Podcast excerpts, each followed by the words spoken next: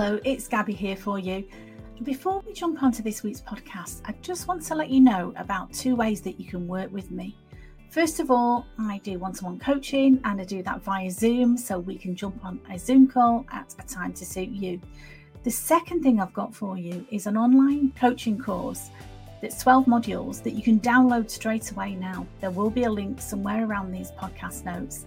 And this is the course that I've designed, and it's got everything in it that I wish I'd have known when I finished cancer treatment and I was lost. So you can download that course now and you can start working towards making this your happiest and healthiest year ever. I'd love to hear from you. Let me know what you think. Take care. Bye bye.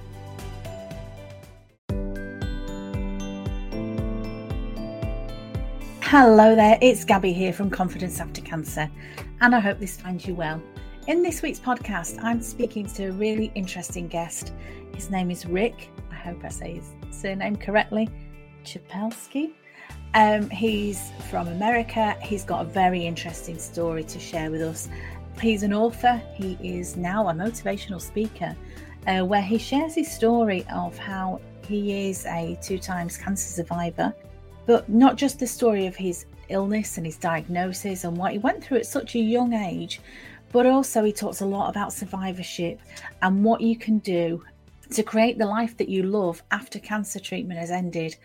How do you rebuild your life and how do you get back on board when when the rest of the world seems to have moved on but you're in a very different place from when you started your cancer treatment rick's got some really inspiring and motivational words for us as he shares his story which is quite a shocking story to hear but he shares it with warmth, with good humor, and he's very generous now in sharing what he has learned to help other people. So let's go over and meet Rick now. And I hope you enjoy this podcast as much as I enjoyed recording it. Okay, so my guest this week, and I'm speaking to somebody across the water for the magic of technology we've got here. Uh, I'm Gabby from Confidence After Cancer, and I'm in Manchester in the UK. And I'm re- speaking to Rick, and I'd be really careful how I say your surname. So, Rick Ch- Czaplewski, is that right? Yeah, you got it. Rick, Rick Czaplewski, you got it. I've got there in the end. And Rick's in Milwaukee. And we've connected on Instagram for the, again through the magic of social media. We've connected. We've got some of our journeys is quite similar in you know i'm in confidence after cancer. I'm all about the journey after treatment finishes and the struggles that i had sharing my story because i think it might help somebody else. And i think that's something that kind of resonates with rick as well from speaking to him. Mm-hmm. so i'd love rick if you can just take us through your story. I mean i know a little bit about it but it's quite a, an incredible story because you're so young weren't you when you were diagnosed? Yeah i was diagnosed in my late teens and what happened was I was a university student, and my university was in a very cold part of um, the United States, very north. And like many university students, I would go to parties and do the drinking and, and dancing or whatever. And it was mm-hmm. fun. And what I realized over time was I, as things got colder, I'd wear a large jacket, and my jacket started to smell like smoke. So when I would come back to my dorm room, that jacket would like stink up the whole thing. And I didn't like wearing it to class during the week. So I started going to these parties and I left my jacket behind. So the weather started to get, you know, around zero degrees um, Celsius. And I was walking around with no jacket on. Well, anyway, towards the end of the semester, I got really sick and I started to have swollen lymph nodes in my neck. So over the winter break, my mother took me into the doctor who said, Well, you have mono. So for the rest of the winter break, I sat back, drank a lot of fluids, and tried to heal from that. And eventually, mm-hmm. I returned to college. Eight weeks later, I returned back to my parents' home for spring break. I still had the swollen lymph nodes. My mom, she kind of put her hand on my neck like this, and she said, "We're getting you into the doctor right now." And with, within an hour, I was in my pediatrician's office. I was 19, and he got a second opinion while I was there. They both these doctors examined me and they said, Well, you need a biopsy. And I said. Well, I didn't I didn't even know what a biopsy was. Mm-hmm. So the next day I went in for the biopsy of my neck. I lied on the table, they cut some pieces out. And as a 19 year old, I thought, well, this is really cool. It's just a procedure. I had no idea why I would even get this. Yeah. So I returned to school once spring break was done, and I had a big bandage on my neck, and people were saying, "What is? What did you get that from?" And I said, "Oh, I had a biopsy." And they were like, "Wow, that's cool." Nobody knew what this was. Yeah. So a few days later, it was just a Tuesday night. My parents knocked on my door, and I opened the door. I, I was not expecting them to come. They they made a four hour drive to see me. Their glasses were fogged over. They had tears in their eyes, and they said, "You have Hodgkin's disease." And I had no idea what that was. So, like every normal 19 year old with Hodgkin's disease, I did what you would expect, and I kicked them out. I said, "You guys got to get out of here." so I, I sent it packing. I sent it back on the road after this. Yeah. So I tried. Re- Sorry. I saying bring that bad news to you. That's not that's not good, is it? No. I know, right? It's it's Yeah. comical now, but that's what happened. And yeah. So I didn't really know what the disease was. I, I went to the library with a friend and we tried to research it and we couldn't find anything. So I left school for about a week and got all sorts of blood tests and scans and all that. And I was diagnosed with stage 2B Hodgkin's disease in my neck and then in my chest. Now, the good news was this could be treated with radiation Okay. and there was a hospital directly next to my university and the hospital and the school shared like a big lawn where we would play sports and, and all sorts of things there. So my day in college was i would wake up in the morning i would walk to class then i would have some lunch. Then after lunch i'd return to my room and put all my stuff down and walk over to the hospital for radiation treatment and i did that all alone. Wow. and then after that was over, I'd come back to my dorm and I'd start throwing up in the bathroom. And it was a public bathroom. And, and the good news mm. about if you're going to throw up in a in a men's dorm as a freshman in college, you actually get like a cheering section. So people were like, "Yeah, go!" you know, they thought I was like partying, right? Yeah. from radiation and they, you know, but people were like really excited for this. Then after I kind of recovered, I would I would study and I would I would repeat that the next day. And when I was at college, I didn't tell anybody. I told my boss and I told one of my friends, and that was it. I I did all this alone. I didn't want to stick out. So after this took place, it my treatments ended early in the summer, and I went back um, and and the doctor re-examined me and determined you no longer have cancer, which was which was wonderful. So I returned home, and like I think many folks who've had radiation, I was sleeping like 16 to 20 hours a day. Wow. Yeah. My parents were gradually waking me up earlier and earlier to try to build the stamina to go Mhm. back to school. Yeah. So I went back to school, and 18 months later, I had a relapse. This time it came back um, in my back. It's a weird place for uh, it wasn't in a lymph node, it was in, actually in my bone. Wow. So, um, yeah, I had some back pain, and they decided, you know, after my history and recent experience, they decided to do um, a CT um, bio or a CT scan guided needle biopsy. And I knew what I was getting in for this time. And I said to my Mhm. parents, if if if there's bad news, don't show up and do the whole dramatic thing. Just give me a call, and we'll. And yeah, they gave me a call, and, and that was it. wow. And I think when you're when you're facing the relapse like that, it really made me very angry. I, I had to leave college this time before I could at least stay and be among my peers and try to be normal. Mhm. Now I had Yeah. to drop out, and so I worked really hard and studied um, exceedingly hard. Very um, Mhm.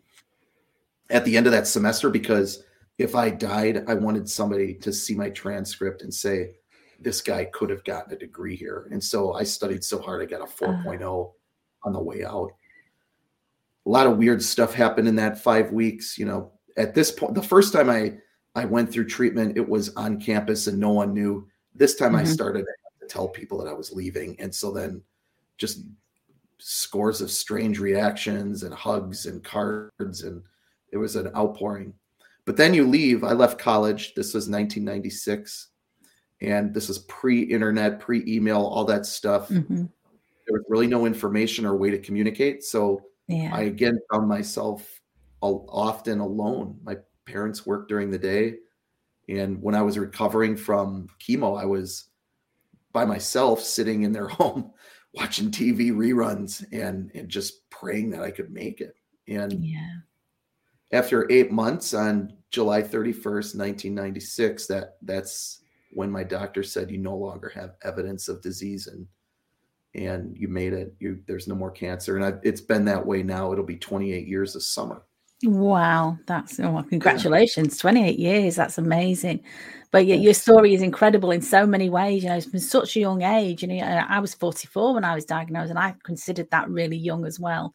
But uh, I had a lot of Yeah. my life behind me. I'd, you know, I had my, my home and my career and my family. And for you, it's such a young age. And you know, I I know you said you didn't want to tell anybody, but it must be really hard as well because like you say when you're at college it's all about partying it's about having fun it's, Yeah, it's a different life isn't it it's a different life than the life you were going through and so even your family i'm sure you know you, you must have felt very alone I did. And Mm. survivorship and one of the thing one of the things I want to tell other survivors is survivorship when you have the structure of treatment and you re-enter the world, you have changed quite a bit. But the world hasn't. And people Mhm. see you as, you know, your pre-cancer self and you're starting you're trying to figure out a lot of things as a new survivor from every time you get a cough or you feel a little sick, immediately you think it's back Mhm. or that first time you go in for for scans you're like oh crap i know it's back and here we are again you know just Yeah. kind of like you feel like you're getting back into that that rut that you left it's a it's kind Mm-hmm. of a cruel reminder of where you were yeah but i'm here to say that fortunately those things start to um, get easier over time. As a survivor you start to figure out what's important to you. And my advice is when you're going in for scans my this this happened to me maybe two or three years after i started going in. Go in there to show them i don't have it anymore. I'm here to show you i don't have it not oh man you're going to tell me it's back that's not the way to look at it. I'm here to tell you you know i'm done with this disease. Like watch look what i got here. I'm good. Yeah. And that made me feel a lot stronger a lot better it kind of took took the edge off of that. And you know over time you start to relearn your body. You can feel Mhm. your circulation and yeah. and you know the difference between a cold or something considerable. Yeah. And what really helped me i think everybody who's gone through cancer can benefit from finding some kind of a passion. You know what really gets you excited and that and Mhm. the the what is different for everybody. It can be family it can be an op uh, it could be opportunities career whatever. But pour yourself into something that you really love. And so for me in 96 when i when i was done there was no resources or, or examples of people who had done that and then lance armstrong the cyclist was the one who really kind of impacted me a lot you know i saw him tearing up the tour de france and um and you know telling people you know saying cancer out loud and Mhm. like in your face and he was so brash yeah. that was a great example. Now, of course, Lance Armstrong, the doping and his disgrace. There's a it's two sides of that coin, right? Long term, it didn't it didn't work, but but short term, he was my guy. yeah and so I started doing I started getting into health and like fitness and I was I started to um climb I climbed Mount Rainier, which in the US that's the highest point in the 50 states. It's in Seattle. wow And that was four weeks to the day after my treatment. I really wanted to even the score with cancer by doing that. And I started swimming, running, and just trying to get my body back into shape, you know, to Mhm. feel like prior to cancer. Um, and a lot, and, and it was less about like the objective or the, you know, the, the, the finish line or the top of the mountain or whatever, and more about the process and just run it like if you do a long run or if you do anything that you have to concentrate for a long time it could be like knitting it could be Mm. working walking anything Yeah. painting writing while you're doing that your mind you can you can think about certain parts of that trauma and and start to just process that better i found that very therapeutic so my advice to survivors is find your passion and then jump into it. Life is short. You don't know how long you're going to be around. So you might as well do something that you really love to do while you're here. That, that's very true. So true. And I love what he said as well about you taking control. Because I think when you get that cancer diagnosis, for a while, I was like that, like a rabbit in the headlights, thinking, I've got no control here. A doctor's telling me what I need, what I can do and what I can't do. Your life is is it revolves around your hospital appointments. And it's all your control and all your mm-hmm. choices mm-hmm. are taken away from you. So for you to jump back in and say, right, I'm taking control now. I love what you said about the scans of going in with that attitude of, you know, come on then, you know, I'm ready for you. That whole mindset piece is so important. And I think, you know, as great as our med, you know, I'm in the UK, our medical teams are fantastic. They don't deal with the the mindset or you know how you're feeling spiritually or how you're feeling about how your attitude is to life. It's very medical, and they're amazing at that but then the mind piece is so important and that's what i struggled with a lot after my treatment. So what you're saying just really resonates with me and i love the fact that you've got all this advice for people. So you've written a book haven't you about survivorship? Yeah i have. It's called better dirty than done and it's the story of um, my lowest week during cancer treatment and also the cool things that i've done after cancer. Climbing mountains running the boston marathon um, swimming from um, Alcatraz in San Francisco to the shore, that whole thing. Mm-hmm. And I wrote this book not with the intention of publishing it or making it public, but I have a son who's going to be 20 at the end of February.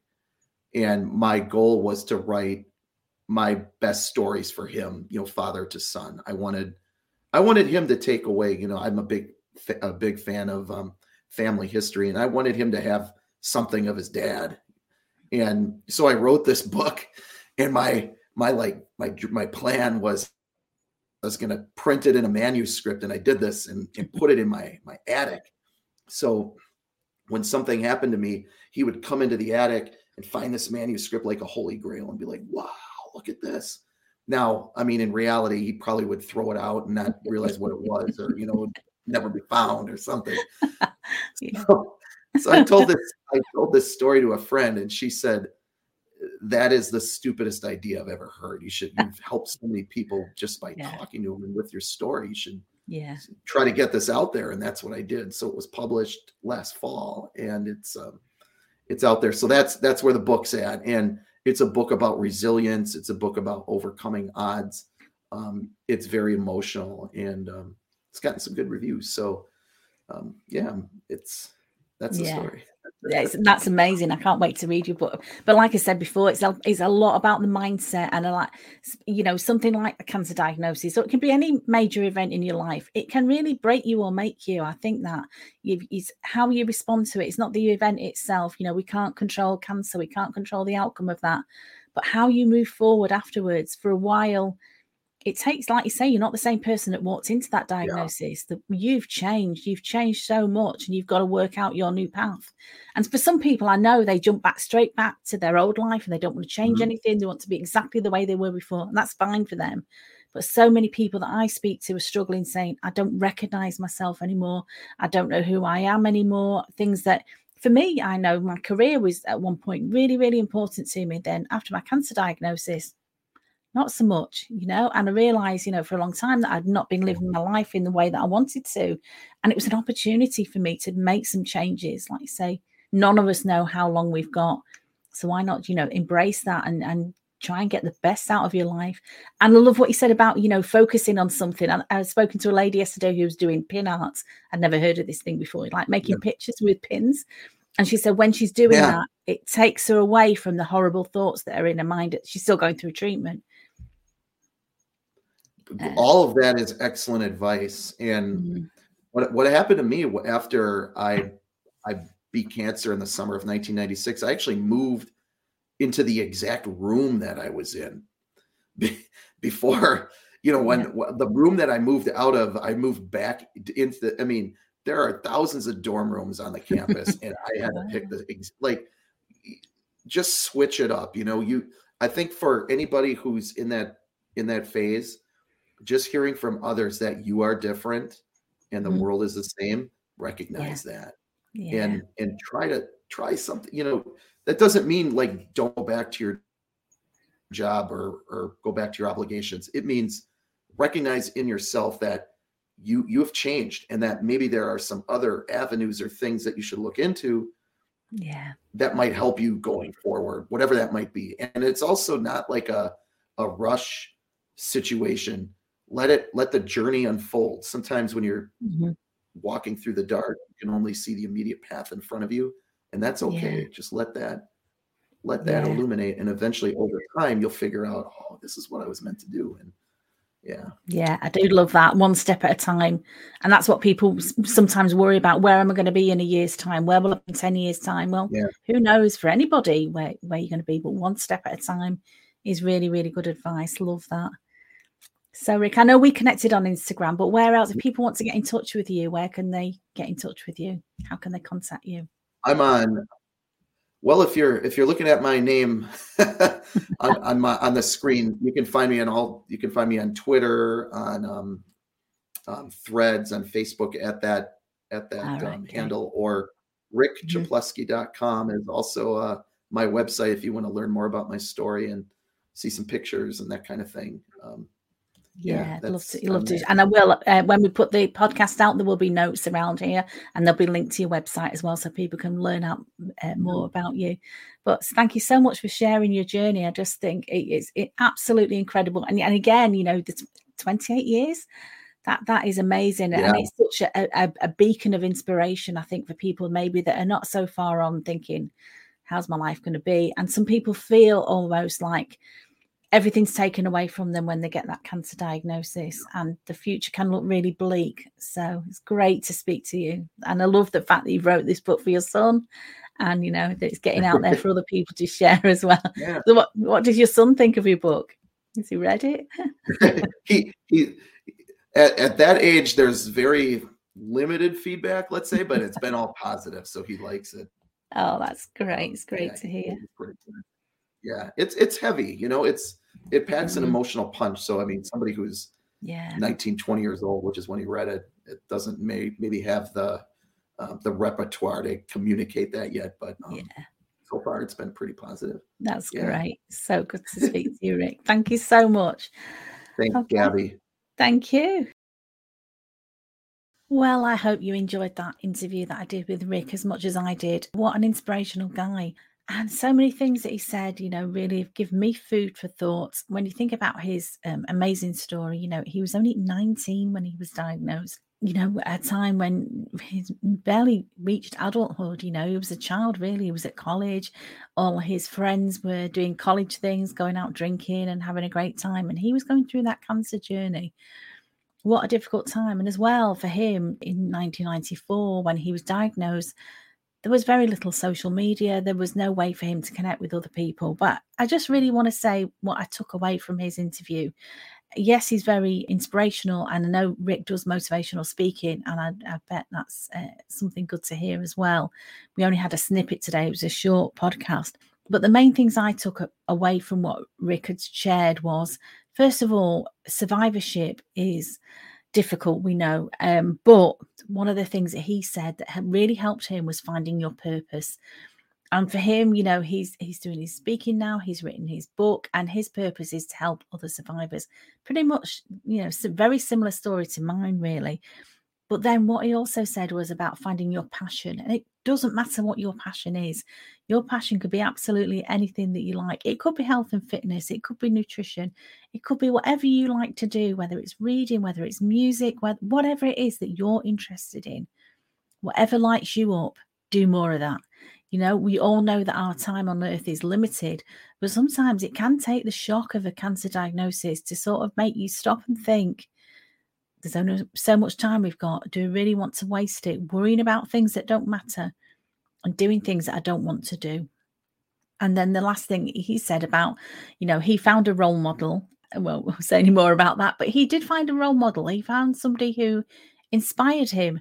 And so I'd say to you, if you're on that journey, if you are lost after cancer treatment, find yourself a role model, find somebody that you resonate with, and find somebody that can help you because there are people that have trodden this path before. There are people like me who've made mistakes.